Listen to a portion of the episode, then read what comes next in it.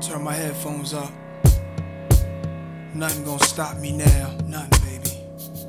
I'm here now. We here. It's your world. Yeah. Yo, all I need is one mic, one beat, one stage, one person front, my face on the front page. Only if I had one love, one girl, and one crib, one God to show me how to do.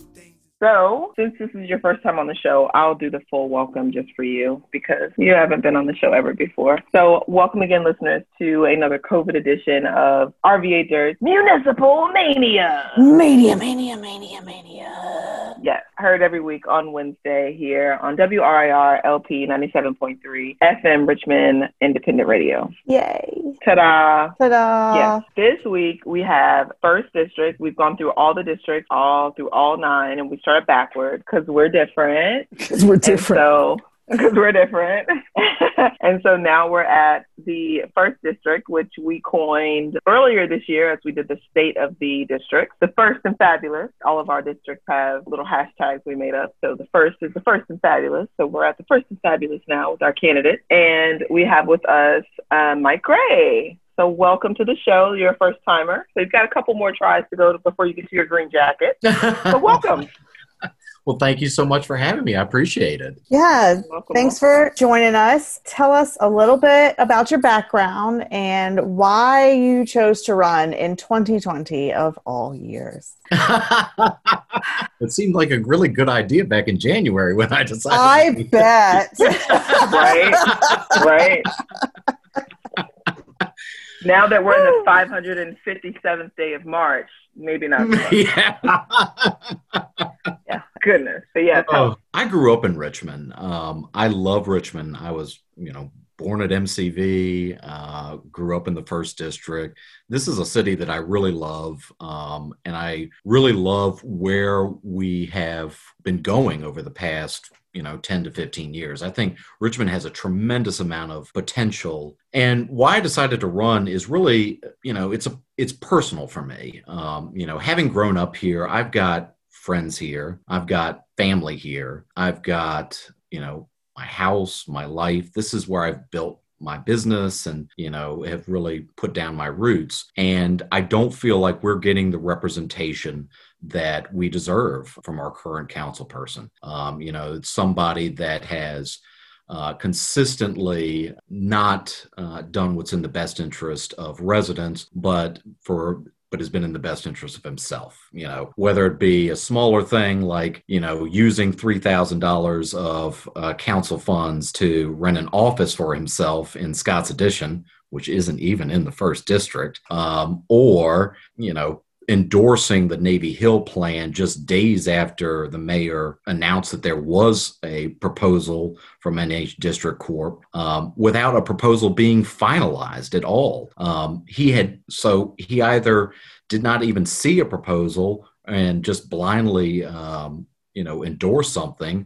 Or he saw it before other members of council, and I can tell you he didn't have any uh, communication with first district residents. Um, and it's so is this constant pattern of waffling and not actually representing um, the needs and wants of the first district. that definitely tells constituents why you chose to run right now in this very interesting time in 2020. With that in mind, and you kind of touched on a little bit of that in your answer, how or what do you plan on doing differently, or what do you plan on personally doing for the first district if elected as a representative? So the big thing, I've got uh, essentially five different uh, priority areas for me. The first is ensuring that our schools are given the resources that they need. And Councilman Addison likes to quote a statistic about uh, the funding that he's increased, which was really just uh, the numbers he comes up with are just related to the uh, meals tax. It's no real, no additional funding that he's been pushing besides what the administration has pushed. I'm proposing actually setting a binding agreement where 25% of all city revenues on an annual basis go to RPS automatically. Because I know in your last show you had mentioned that at um, with Catherine Jordan and the second that sometimes the budget process can be contentious between uh, city council members and the school board. And I feel like if we walk into the budget negotiations with at least a baseline, we can, of course, negotiate up if the need is there. But let's put a baseline and let's take some of the political back and forth out of the equation. Um, I also want to increase accountability and transparency. You know, I'm running against a candidate that rarely holds uh, forums and rarely sends out uh, communications to his constituents and so we're really never sure what he's going to vote on or how he's how what he's thinking about something so it's important you know, in any elected body, I don't care at what level, that individuals that represent people be as transparent and as forthcoming as possible. Yet again, I'm a big believer in representative democracy. And so it's important that we have that. But we also need accountability within City Hall. And so I proposed several charter, City of Richmond charter changes uh, as well that will provide City Council with additional oversight over the administration, but also give citizens additional oversight over their council members. Because what's good for the goose is good for the gander affordable housing you know housing is going to continue to be uh, a tremendous challenge that we face i firmly believe uh, personally that housing is a right and everybody has a right to a safe, affordable place to call home. And so um, putting forth real solutions that will provide the um, home ownership or home rental opportunities to more residents in the city of Richmond is extremely important to me. I also want to grow the Richmond economy, um, you know, and we can do that by helping our existing businesses, especially smaller businesses in the city of Richmond. And we haven't really focused on that enough, in my uh, opinion. We are constantly chasing major economic development projects, whether it be the Washington Redskins deal and now most recently Navy Hill. But we can, we really need to put more resources into place into our existing small businesses, but also providing every resident with the training, uh, career development, professional development, training opportunities that they need if they want to enhance uh, uh, their careers or you know step up in their careers. So, and you know, at the the last one is infrastructure improvements. You know, I feel like every council member is going to say that, but we've got to get a handle on our infrastructure because it's it's getting worse with each passing year. Oh yeah, like we're famous for crumbly streets and no sidewalks and street lights out. I mean, like it doesn't matter whether it's an election year, we're constantly talking about it. Like that stuff doesn't stop getting talked about. Yeah. Several um, potholes have uh ruined my car in the first district last year and this year. So yes, I agree. Let's talk about it. Okay, so the first district, it's fair to say it's the most affluent district, fairly well off. As a city council person, you don't really just represent your district. Like you have to make decisions for everyone, obviously. How do you see yourself relating to less well off districts and partnering with those council people to make life for the citizens of their district better? It's all, you know, I've got a lot of experience working with several members of council. I served on the Richmond Regional Planning District Commission for four years. And so I've got great relationships with several sitting members of council as well as elected officials from our neighboring localities. It's all, you know, a give and take. I mean, you know, I never walk into any uh, conversation with someone about what can they do for me. It's always, I've always got to start with what can I do for them. Um, and so I think being productive and having a productive conversation like that is how I can help them is the way to do that. And unfortunately, we do have several members of council that like to just,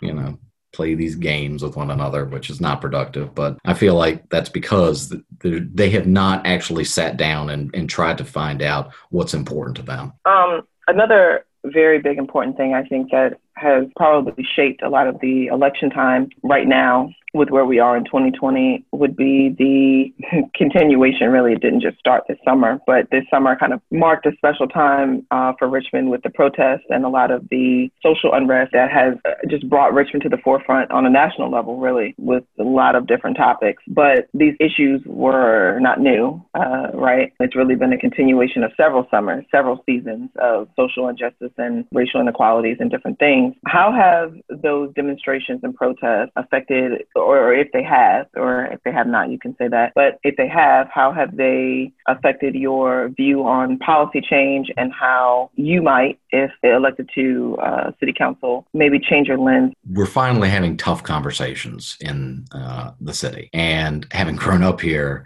um, I know that for a long time we tried to gloss over a lot of these tough conversations that we needed to have. Um, so I'm very appreciative of the fact that um, we are having more substantial conversations about race and equity uh, in the city of Richmond and in Central Virginia as a whole. And I shouldn't just say that the entire uh, Commonwealth of Virginia as a whole.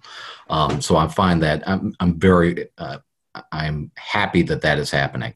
There are definitely, um, you know, a number of things that I think that have been put forth that are very good proposals. I am a huge advocate for the Civilian Review Board. I think that's an important uh, piece of legislation that, um, with subpoena power, that will help um, with this process. But from the very start, um, you know, before the murder of George Floyd, I have always believed and continue to believe that one of the best ways that we can um, help all citizens, all citizens, is through a comprehensive and bold affordable housing plan. And I and the reason I say that is because there have been hundreds of studies over the past 10 years that show housing is linked to better health outcomes, better educational outcomes, um, and a variety of things, wealth building, things of that nature. And I feel like that is at the core of what we can do to help make a more equitable city. And I, I just, I know what I'm afraid of is when people hear affordable housing, they think of um, you know, what we've already got, whether it be, you know, Whitcomb Court or, or Fairfield Court. And that's not what, um, you know, I'm trying. Which isn't affordable. No, exactly. But people, people, I feel like there are too many people that still don't understand what affordable housing is. And so I have been out there since January trying to educate uh, residents in the first district about the importance of housing and how it really can elevate everybody's life in the city of Richmond. And I think that we're on a pathway that we could really make a difference in the uh, lives of individuals by focusing on this because I truly believe that housing is at the heart of equity. Richmond's been hit kind of hard uh, by COVID, and our you know our budget has taken a hit, but we still have to find ways to generate revenue in the city. Do you have any plans uh, in that vein? What do you? Th- what do you think we can do to recover financially from COVID and move us forward into the future? Uh, there are a few things. Um, first, I don't feel like we've done quite enough um, in terms of supporting businesses, but also supporting our residents. You're right.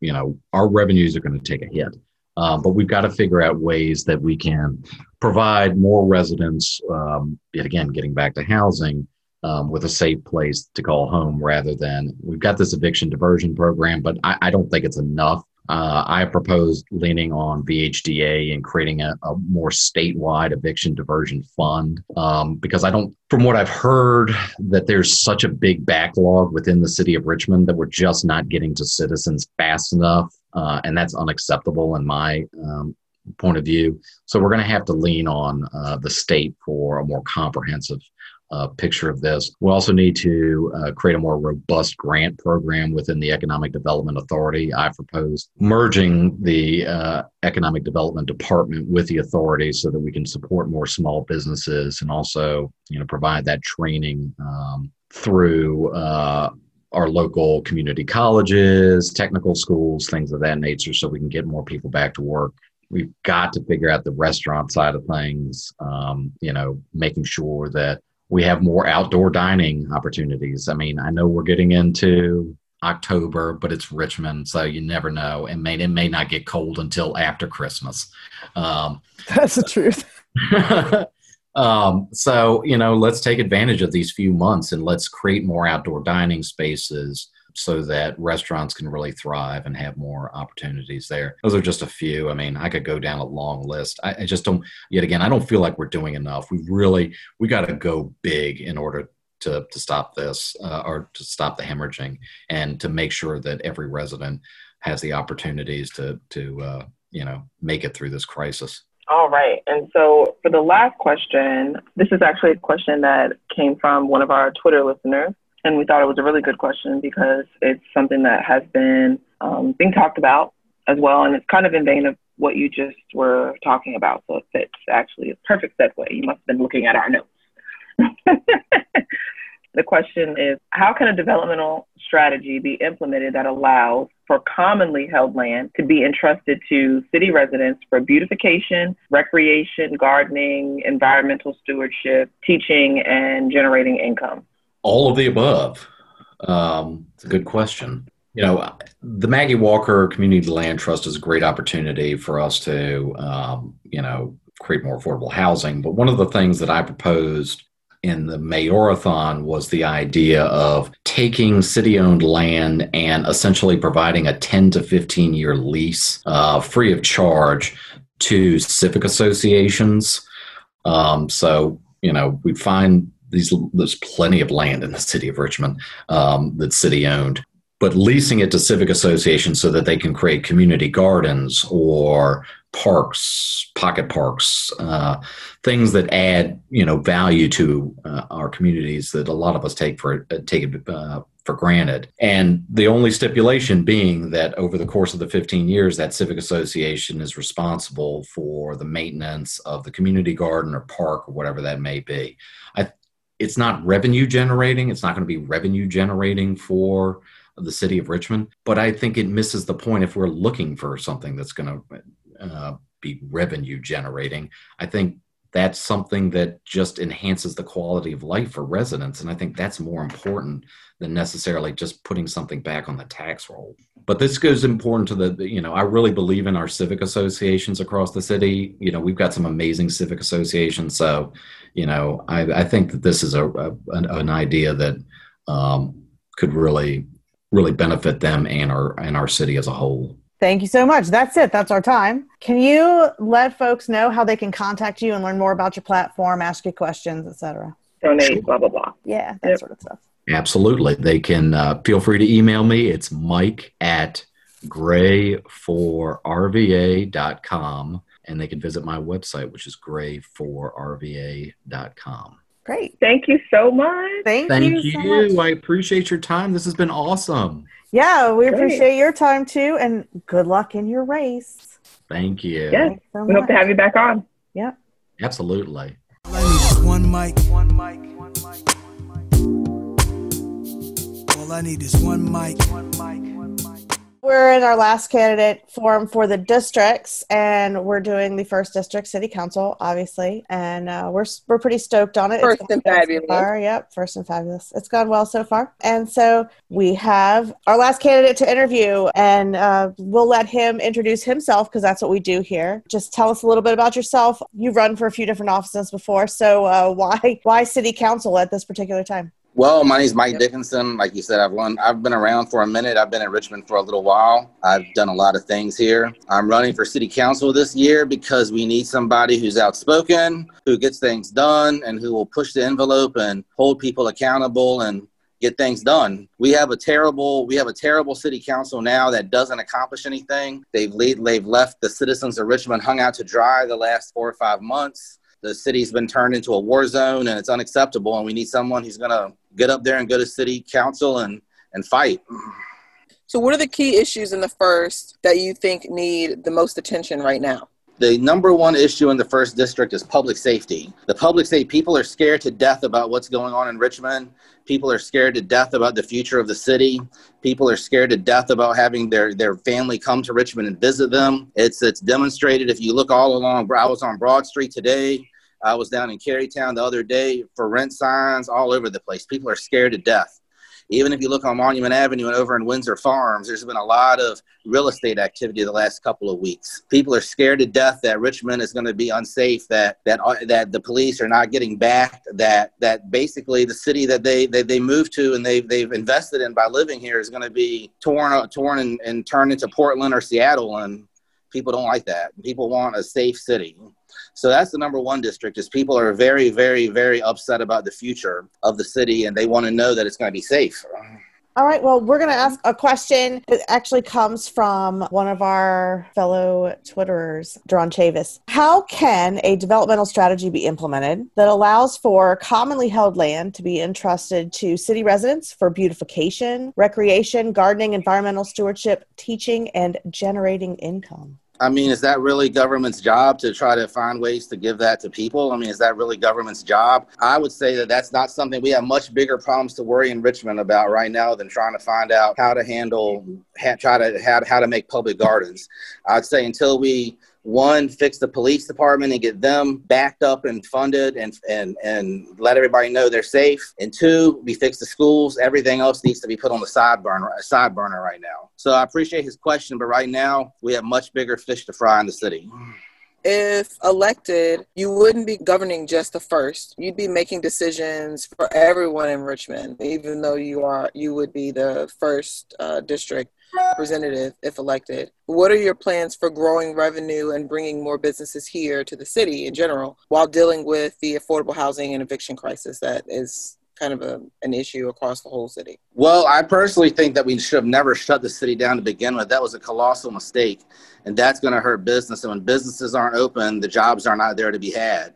So I feel that our mayor mismanaged the the whole pandemic response really I feel our governor did too. There's other states that have opened up and they're doing they're doing fine. There's been no no severe outbreaks. There's been you know this whole the whole Corona pandemic began as 15 days to stop the spread. Then it was 30 days to flatten the curve, and now four months in, it's oh my gosh, oh my gosh, no one can ever ever get sick again. So I feel that our our mayor and our, and our governor mismanaged that, and they they've really hurt the city. And if you look at the city, it's just I mean it's a, it's a it's a bloody battlefield out there of businesses that are closing left and right just because between people not be- between the shutdowns and then people being afraid to come into the city because of the riots and the destruction that that's to me that's that's that is what um yeah um what, Tom, what was your what was your question again I, I started talking about the corona pandemic response um, oh what are your the development growing revenue yeah what are your plans for growing revenue to bring yes. more businesses here. Yeah. Well, one, I would like to see all the businesses reopened immediately. I would like to see us repeal the restaurant tax. The restaurant tax was a horrible tax that City Council enacted in 2018. I think it was a horrible, horrible. We pay more to eat in Richmond than we do anywhere else, in any of the surrounding counties. And people may think that, oh, well, we're gonna we're gonna pass that to the restaurants, but that really indiscriminately hits poor people a lot because they can't afford to drive and go out to the suburbs to eat. So we have the restaurant tax, which needs to, and that also hurts businesses because if I'm opening a business and I have a choice between Henrico and Richmond, I'm going to pick Henrico because the restaurant tax isn't there. I also think that we need to freeze the property tax, and at least at least in the short term, until we until we get government stabilized and we get the city stabilized, so that people will feel feel comfortable about the services their city's getting because right now you know people are getting my, my, my property assessment went up 17% and i think that's unacceptable when there's been a lot of damage done to the city the last four or five months uh, if i if i had if i had kids i would be livid because you're paying all this money and the and the business model of schools have changed supposedly we have a now an 18 million dollar surplus according to an article that was in the times dispatch this morning so that money needs to be given back to the business owners or to parents in the form of, of tax credits or just give it directly back to the taxpayers. But so my, my whole way my whole way of thinking with, with driving business and the economy is we need to look to lower taxes whenever possible and empower empower businesses to to do their thing and get government regulation out of the way. So that would be how I would do it. All righty. You're no stranger to controversy. You know, you both, yeah uh, vocally support Donald Trump, Proud Boys, Roger Stone. You've recently doubled down on that. You've spoken well, out, and um, you can answer in a second. Um, okay. You know, you've spoken out and acted out in some occasions against protesters. How have the demonstrations and calls for systemic change in policing and government affected your policy goals? Well, I would. Well, so yes, I support President Trump. Yes, I support Roger Stone. Uh, three, I don't think I've ever said I support the Proud Boys. They they came to the club and they were nice. I had no bad problems or interactions with them. But I, I don't know if I. I mean, I'm not gonna. I don't. I don't know anything about their organization other than what I read in the press.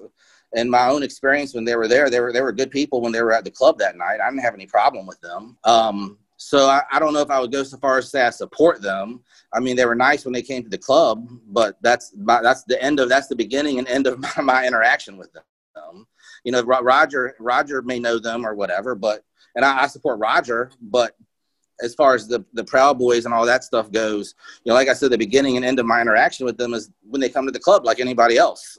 So I don't know if I would say I support them. They, other than what I just said. Um, as far as uh, controversy and what was your question was uh, what do I think about the systemic racism, systemic so cost? your question the question is how have the demonstrations okay. because also you've had some interactions with protesters as well and yes, some thoughts yes. on on the movement and the social justice movements that have been yes, going on in Richmond. Yes, yes. Um, how the demonstrations and calls for systemic change in policing and government affected your policy goals? Well, I would think my policy goals, I've always been somebody that likes law and order and supports the police.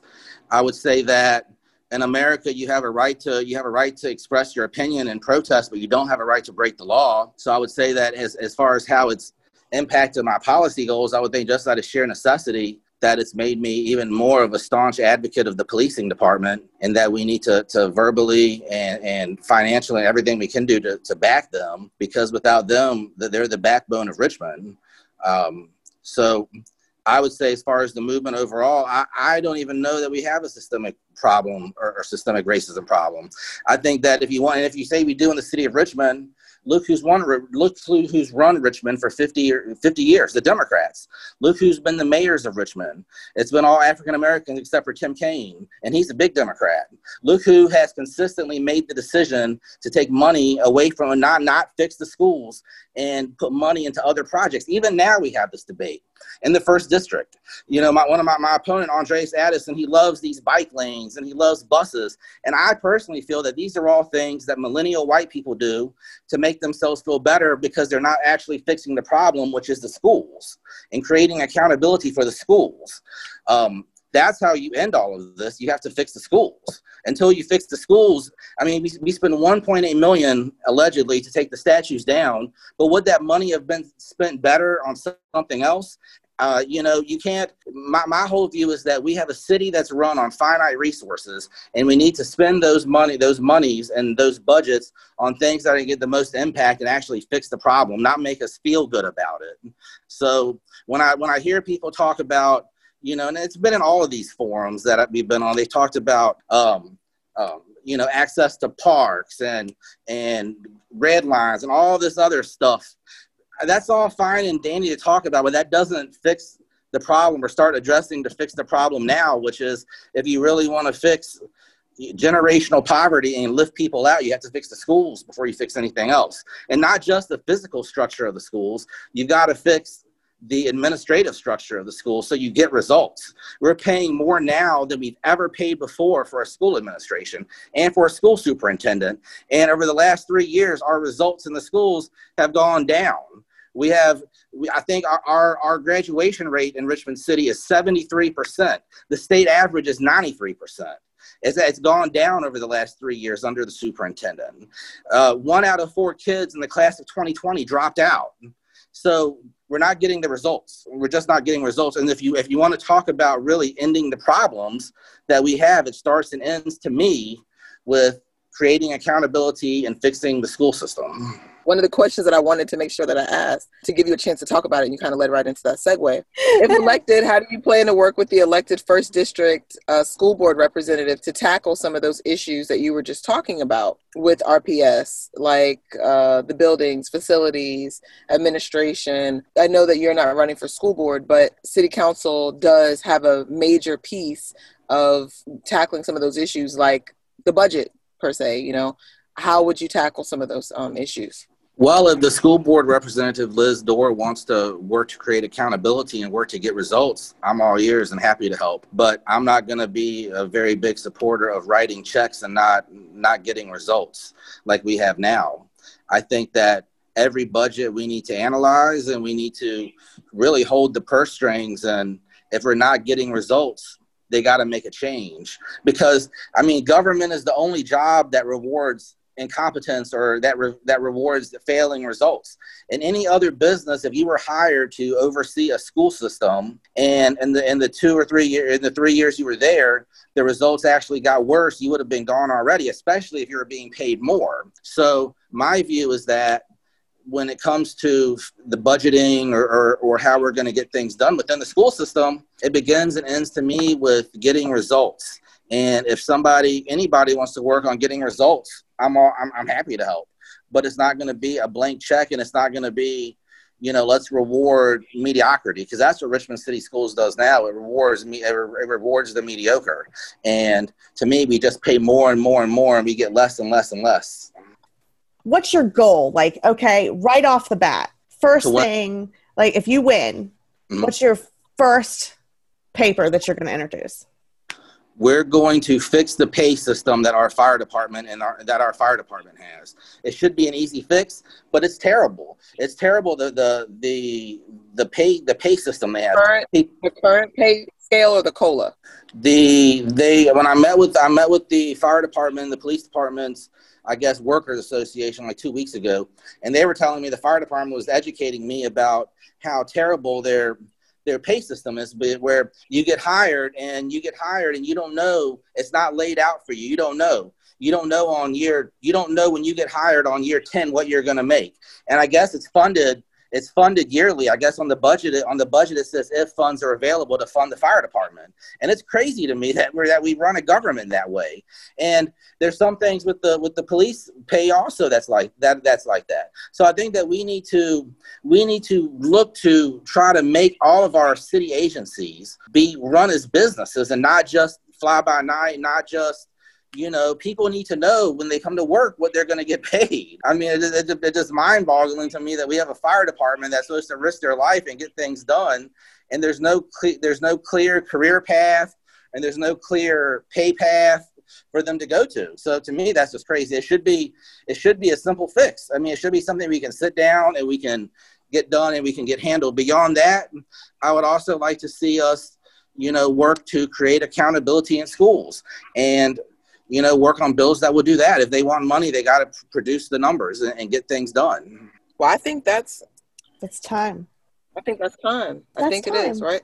Yep, my yep. alarm is going off, so that is time. Thank you so much for joining us. Um, before, yes, that was fun. Yeah, before we uh, bounce out of here, please let everyone know how they can contact you, read up on your platform, ask you questions, etc. You go to my they go to my website, votedickinson.com. They go to my Facebook page, uh, The Real Mike Dickinson. I, I post on there all the time, pretty much nine or 10 times a day. I do Facebook Lives all the time they can chime in on. So I'm not hard to find. All right. Thank you. Good luck in your race. All right. I'll see y'all later. we'll see you on November 3rd.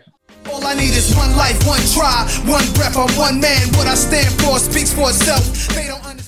So, Fran, will you help usher in our guest? Yes. So, we're proud today to have a repeat guest with us, our current representative from the First and Fabulous District, First District of Richmond, Councilperson Andreas Addison. Great to be here, guys. Thank you so much for inviting me. Yay. Yay.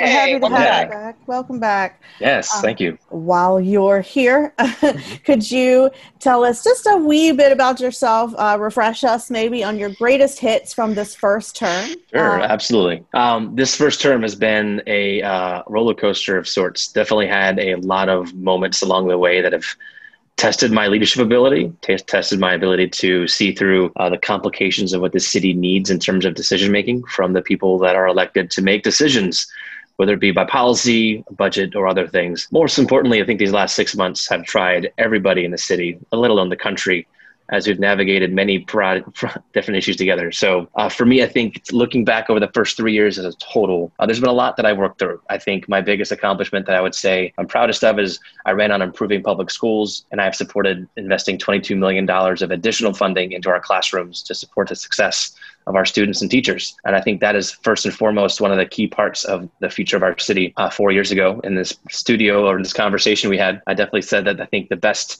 economic development investment we can make as a city is improving public schools. So 22 million, it might not be everything they needed, but it's everything that we could put together for that. I think that shows you the ability for me to step forward and find ways to definitely navigate funding those children in their future. Another one is going to be my support for improving access to city services. When I was elected in 2016 and served served in 2017, we could attest for about eight different service request types to be submitted by the public in the city hall. Now with RVA 301, which I've worked with lock and step with the administration on implementing because of my previous record working in city hall, driving a call center's operations, we now have over 60 service requests. Last year alone in 2019, 4,900 requests for service were submitted by citizens and myself and my office for citizens uh, to the city hall. And that's incredible because those are services we can track, we can definitely follow up on to make sure that they get done. Um, we are almost, I think, 100% complete with all those requests from last year. Some are complicated, can't be fixed overnight or in a couple weeks time period, but that just shows you the dedication that I put forth with the administration to make sure we make City Hall accessible to them. Um, and the,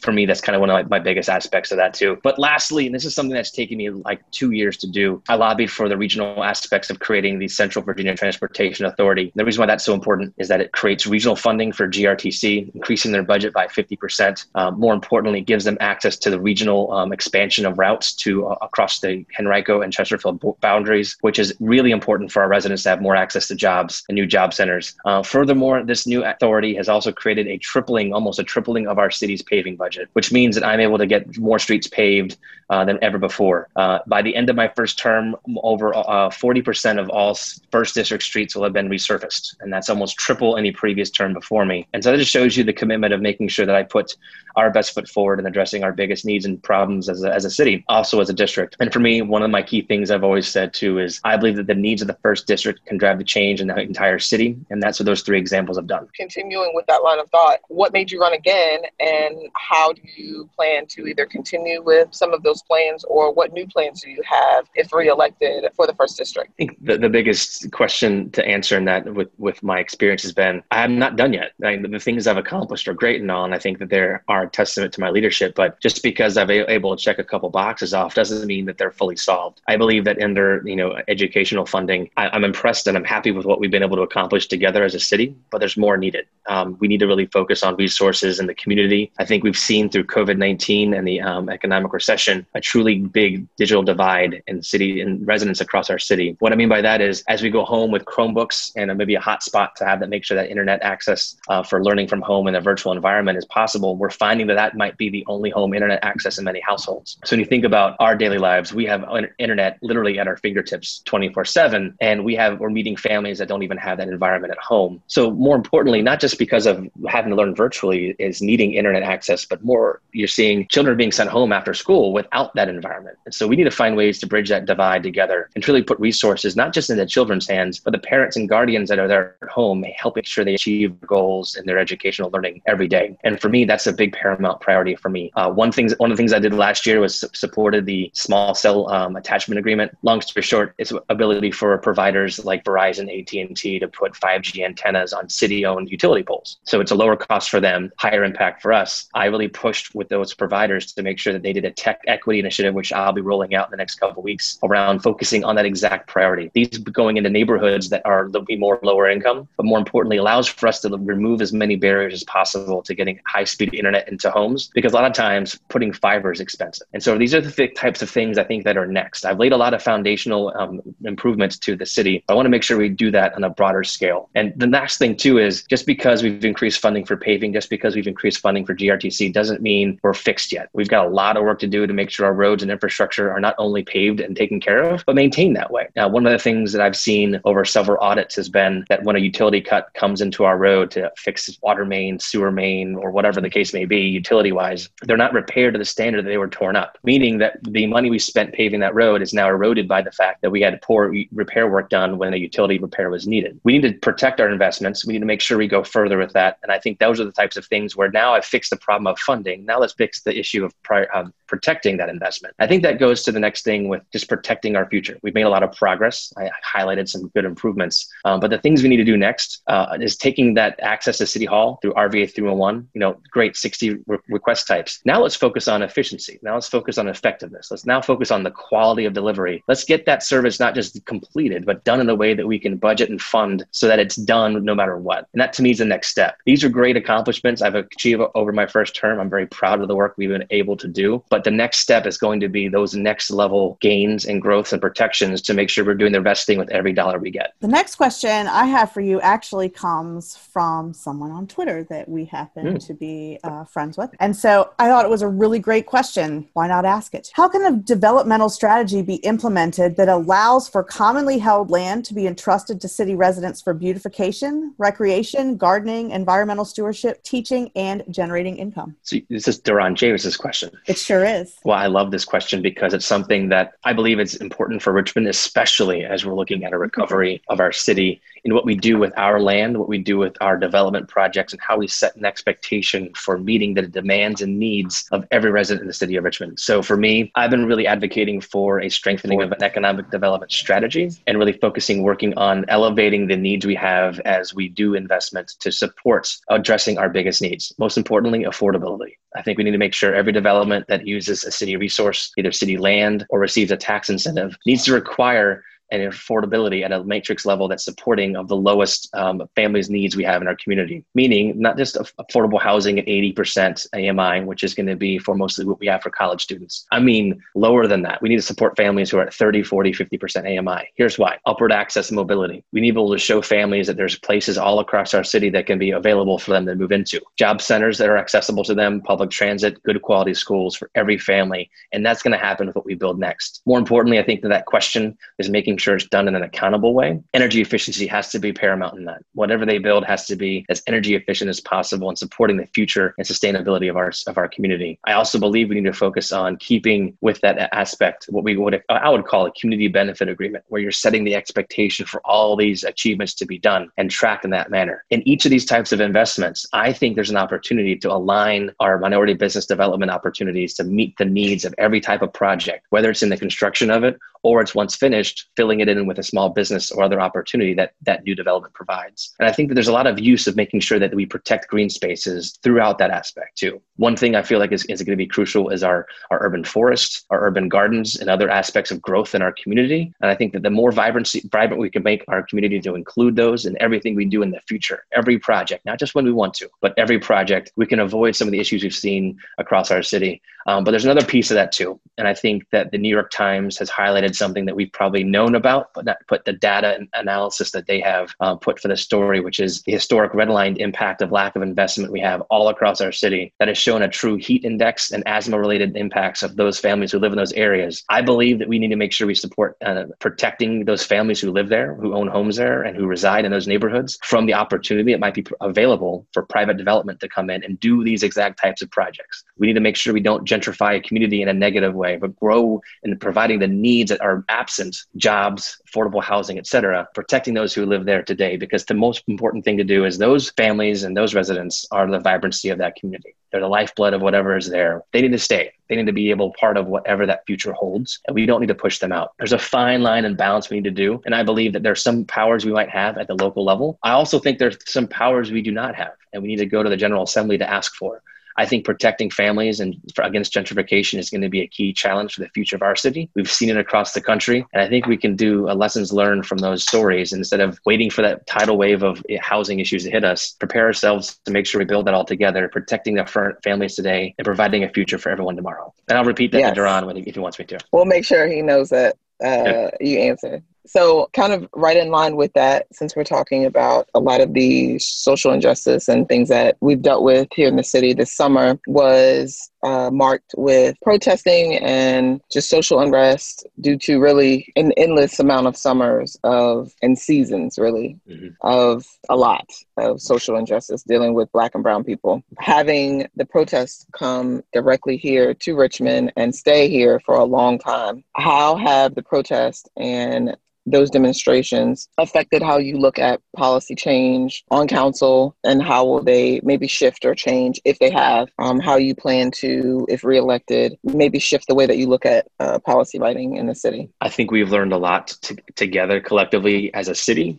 as a country. I think the uh, the accounts of this summer kind of like you said they're not just this summer. This is many many summers and events previously. I believe that there's a lot of challenges facing our city today that have been generational uh, and things that we have not truly, I think, put in the in, in the priority level they need to to truly move the needle. And I, I say that not in judgment. I say that as part of just how decisions are made and how I think we leverage um, what little amount of resources we as a city ha- uh, have available to us um, to truly address three large pressing issues. I think to me, when you see the systemic challenges facing our community, um, these protests have really highlighted some needs of concern. We have a lot of geographically isolated low income neighborhoods that um, for people, if they want to avoid them, they can, meaning they can avoid seeing poverty, they can avoid seeing a low income community neighborhood, a low income community school, or whatever. The, the fact remains they still exist and they have for a long time. And I think the longer that they remain us and them over there and different, they'll perpetuate and continue. And for me, we can't do that anymore.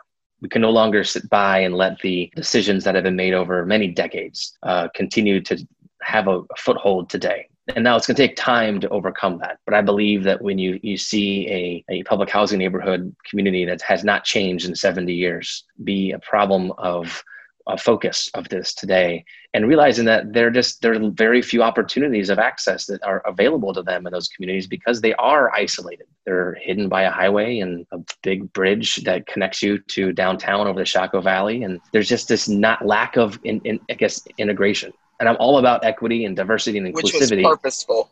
Oh, I know, absolutely and we try to create highways even through them to make it even easier to get in and out of our city. And the challenge I think today is that, you know, when we look at our problems, we look at, well, we'll just fix this a little bit here and there. Our budget only increases by an inflation level rate, two to 3%. Well, as a staff, as any company, every cost is going up. We're behind in raises. We're behind in training of our employees. We're behind in technology investment. We're behind in our benefits. We're behind in all these other costs. So by the time you get to whatever's left, look at a couple, couple million dollars. We have probably three separate $1 billion problems public housing, public education, and infrastructure.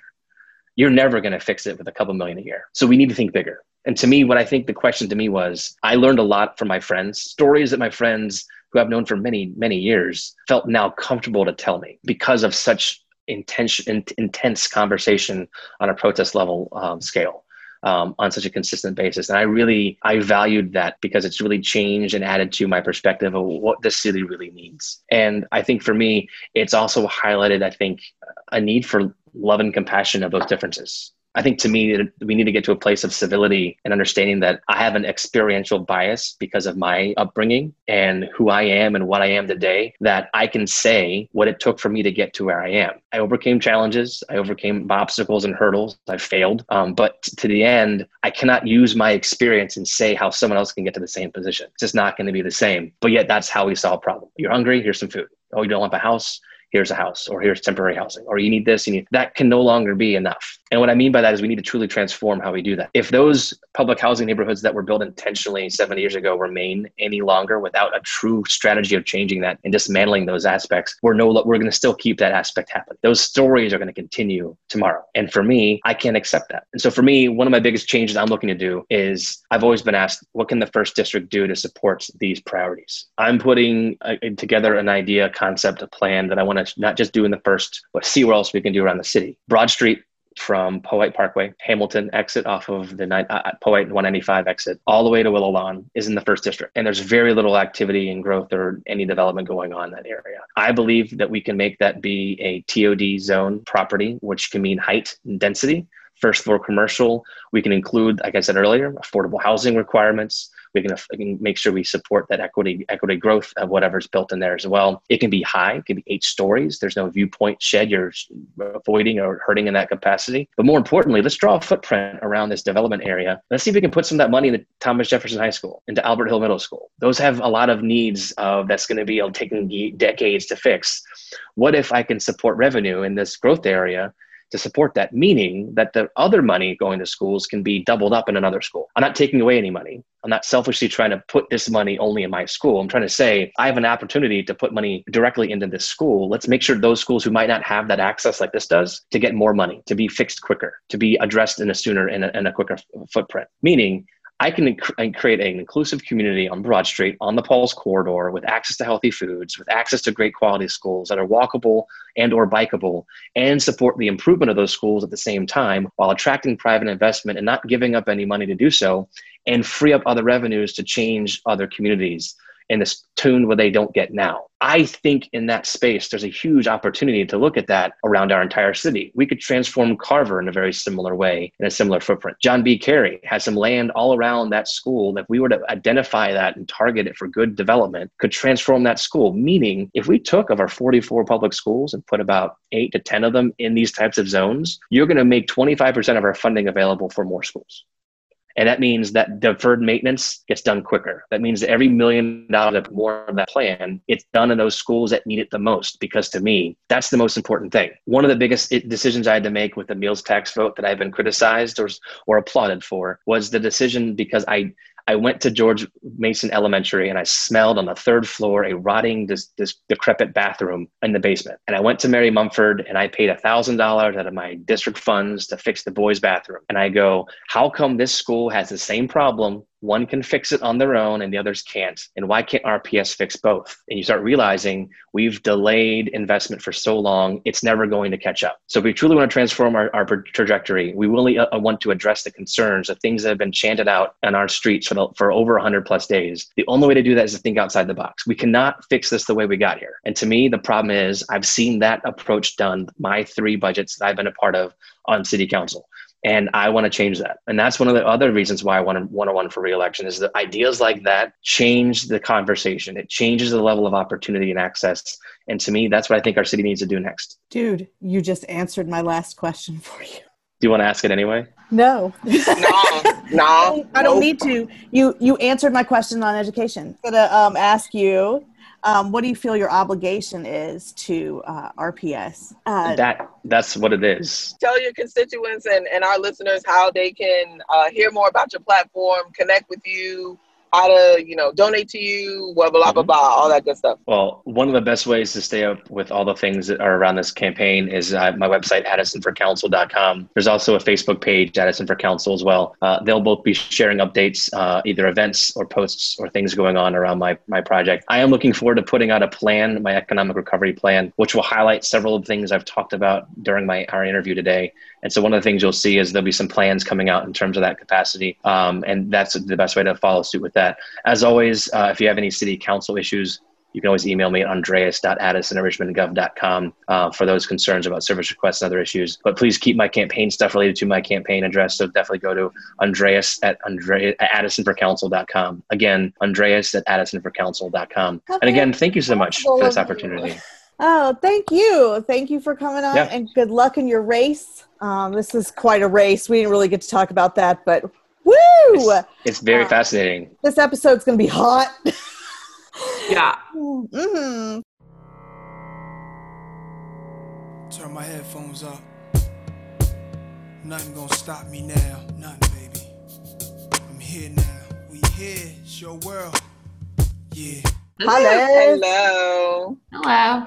How's it going, uncontested? How's that feel? Um, it's good. It's good. Um, for my sorry, my dog is my dog, Lady David Bowie, is wants to be a part of this. So Lady uh, David Bowie.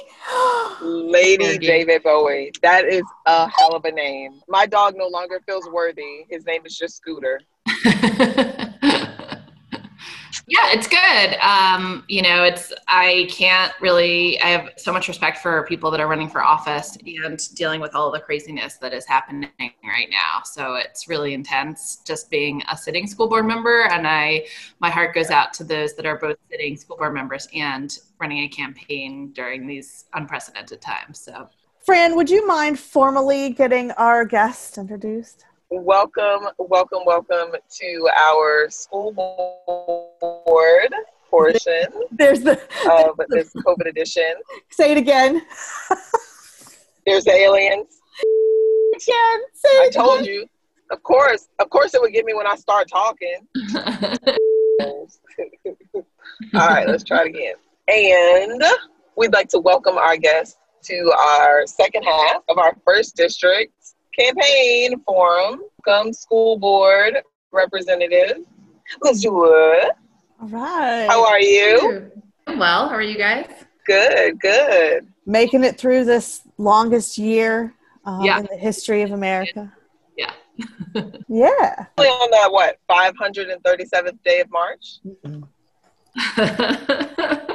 We're happy to have you here. As we mentioned a little bit previous, uh, you are running uncontested, but that doesn't mean, you know, that the campaign stops and, you know, the work stops or anything. You're not just resting on your laurels. Nope, nope.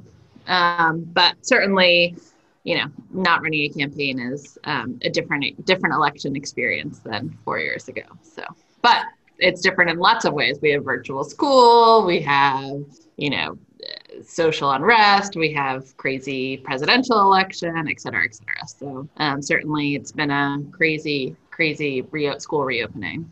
So do you want to take us through maybe your greatest hits from this past term? Greatest hits from the past term? Yeah. All right. Like things that I um, did. Yeah, things you did, things that um, you feel good about, uh, things maybe that you want to improve upon Sure. in the next term. Yeah. Uh, uh, well, thanks. You know, we as elected officials love to talk about ourselves, so this will be a fun, fun time, and good to see your faces also. Yeah, Um, hi. Yeah, it's it's lovely. Um, so um, I guess the things that I am most proud of are one on kind of process and citizen engagement. Um, I think I've done a, a good job at building trust with my constituents by showing up. So um, both showing up virtually, sh- you know, via social media, showing up via my monthly newsletter, showing up via my monthly town hall that I co-host with Andreas, attending PTA meetings, organizing school cleanups, respond being responsive to emails. Anytime that I have an email um, with more than 20 people on a specific topic, I'll create a mini listserv and then keep in touch with those people on that specific topic. I have an Excel spreadsheet called my action register where everyone, every time someone asks me something, I keep track of it and then try and follow up with them.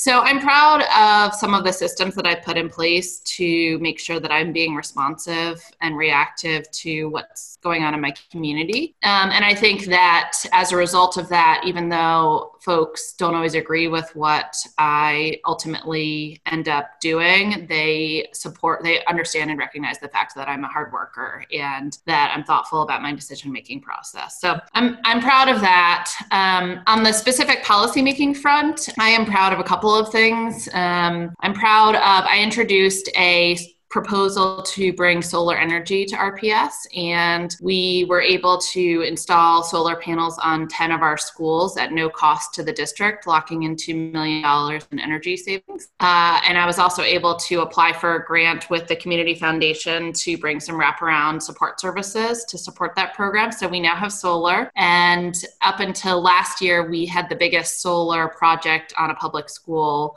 building in the Commonwealth. So I'm excited to report that success. Just recently, I'm excited to report I've been advocating for a parental leave policy. We didn't have one at RPS for our employees, and I have been working with the administration on that for since day one. And this year we approved eight week parental leave uh, for our staff and teachers. So I'm excited about that. It's obviously not as far as I'd like to see us go, but it's um, it's pretty unique as far as school districts go and parental leave policies, many of which don't have any kind of parental leave, which I think is completely egregious. But I'm excited about that.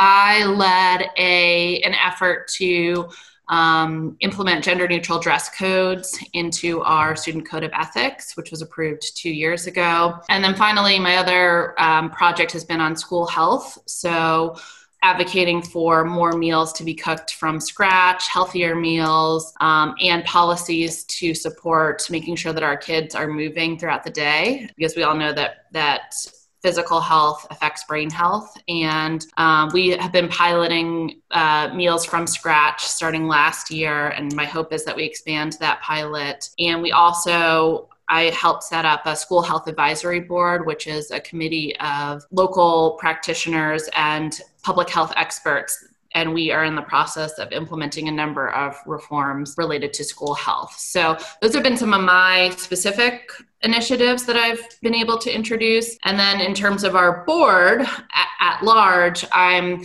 very proud of the fact that we've been able to support teacher step increases every year, that we've been able to offer teacher raises to make our raises the best as compared to our surrounding counties. And we were even able to offer raises this past year in the face of budget cuts and the pandemic still able to offer a raise to our teachers. So i'm very proud of of that work. I'm proud of the fact that we are we have doors open or virtually open on three three brand new schools which i'm sure you've talked about a lot but super exciting. I am generally we've passed a strategic we've done a lot of work. We've passed, passed a strategic plan. We've done rezoning. We made a facilities plan. We have undertaken i think a lot of very very big and very tough initiatives in the past four years we hired a superintendent in the last four years. And generally i think that uh, i'm really proud of where our board has come and and you know what we're poised to do in the next four years. And there's actually something you actually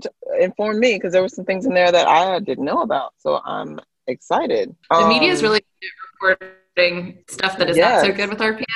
There's a lot of there's a lot of good stuff going on behind the scenes. Yes. I think.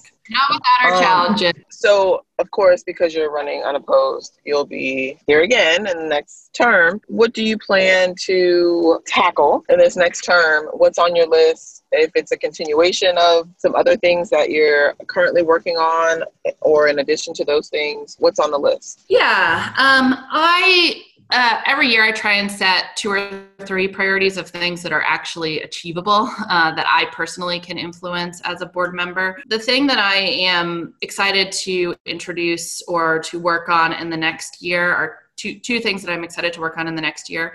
One is a reform of our open enrollment policies. So, right now, uh, we have an open lottery system for any RPS family. And if there's extra capacity at a school, you can uh, put, submit your name in for a lottery and a random drawing to attend that school. Unfortunately, that program advantages families with access to transportation and access to information. And so, what I think could be a really interesting tool to diversify our schools and give families more options has turned into really a program that only affluent uh, families with high information can take advantage of. So it really doesn't do a lot to diversify our schools or increase optionality for families. So I'm excited that we're going to be undertaking some reforms to our open enrollment policies. Uh, one of the things I'd like to see us do is introduce a weighted lottery where the lottery applicants are weighted based on the demographics of RPS or of our city. We can look to CodeRVA for an example, a really good example of a weighted lottery. And then with that, we'll be introducing transportation as part of that. So I'm excited. Uh, I think our rezoning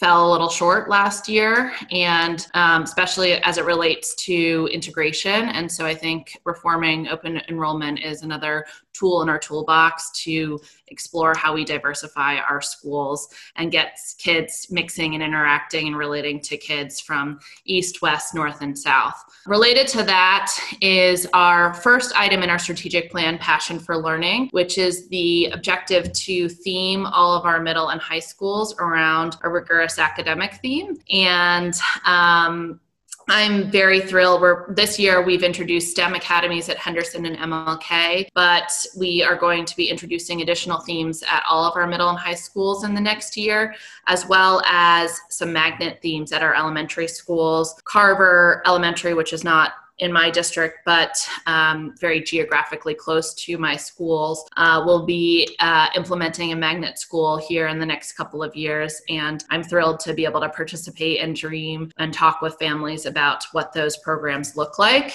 And I'll just say that I'm not a proponent of a school within a school specialty program. These programs are school wide. So this is not tracking students within a school. This is a program with rigorous academic instruction for every every student that is either zoned to that school or chooses to open enroll into that school. Um, and so I think it's going to be a great way to um, encourage children, students to think about what they want to learn and where they want to learn, and again, have um, more uh, the ability for students to really look across the city at the unique character of all of our schools and not just think about their school as their neighborhood school. Or if they like their neighborhood school and, and want to take advantage of the many myriad of benefits that neighborhood schools have, they have that option available to them as well. Recently, we had a candidate for city council on who said that they believed too much money had been spent on schools, the new schools, and in general, they're a little bit uh, iffy on the way you guys uh, allocate money. What do you say to that in response? Yeah,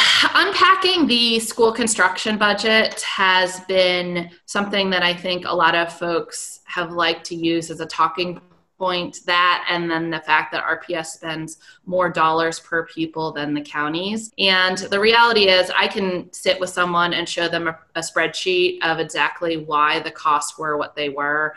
Um, it's very logical. I work in finance on my day job, and it's not as easy as just applying the school cost from you know a comparable size school to our school you have to look at the lot size you have to look at inflation in construction prices which has risen quite astronomically you have to look at uh, the additional work that had to be done on the land et cetera and the estimates that people throw around um, that we were over budget are related to a study that Tommy Kranz, our former facilities director, put into place, I think um, three years ago. And he used flat numbers. He said generally an elementary school is $30 million, generally a middle school is $50 million, and generally a high school is $75 million.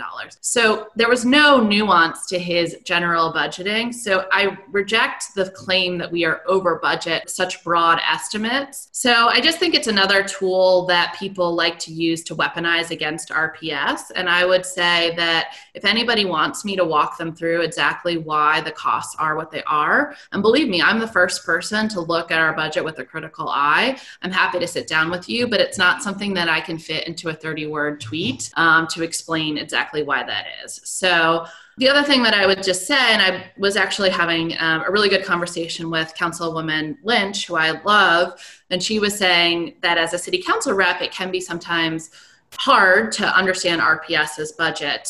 And my what I said back is that uh, that is our role that is our job and our function as a governing body is to prepare and vet and create a budget. And the city council's role is to prepare and vet and create their budget. And we are in this odd situation where because we don't have fiscal authority we can't um, just make our budget and approve our budget. And so um, you know, what I'm really grateful to people like Councilwoman Lynch, Councilman Addison, is for asking the hard questions of us, but also trusting us to do our job and you know, not weaponizing our budget request against us just because they have the power to approve the budget and not us. If you had a magic wand to fix any one thing um, with RPS, not just in your district, but in general, what would it be? I'm, I feel like my answer is going to be kind of boring because public education is really not that complicated. I mean, it's getting good teachers in a classroom and getting the kids to class and getting putting having the kids at an, an ability to to learn. So they're fed their emotional support is taken care of you know they have transportation to school et cetera et cetera. So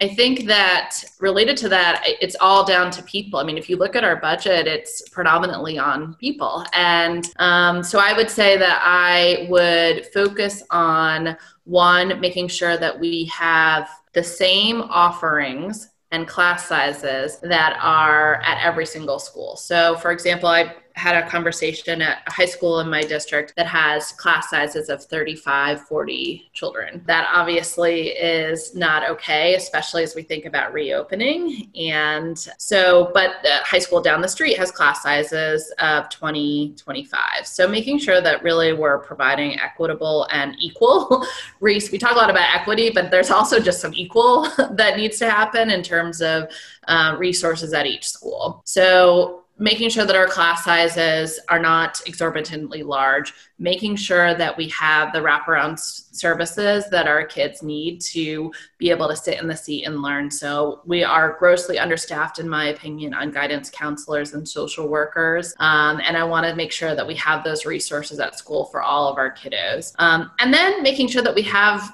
funds for teachers for the fun stuff for electives teachers for pe for um, you know new new foreign languages. Right now we really only offer spanish throughout the district as an option but wouldn't it be great if we could have a foreign language school where we offer german and french and arabic and you know mandarin? Um, so i think that sometimes we talk about the basics which absolutely we have to get the basics in order but i also want to make sure that we're dreaming and envisioning and really creating school as a place for children to learn and love learning and not just you know be prepared to enter the workforce. I think there's a component that we have as a school district to make sure that our students are leaving school as thoughtful committed citizens of our world regardless of what they choose to do as their next step um, post senior year. I don't know. That was like basically everything. Fund everything but fund it all. Thank you. Um, i really appreciate it. I wish we had more time but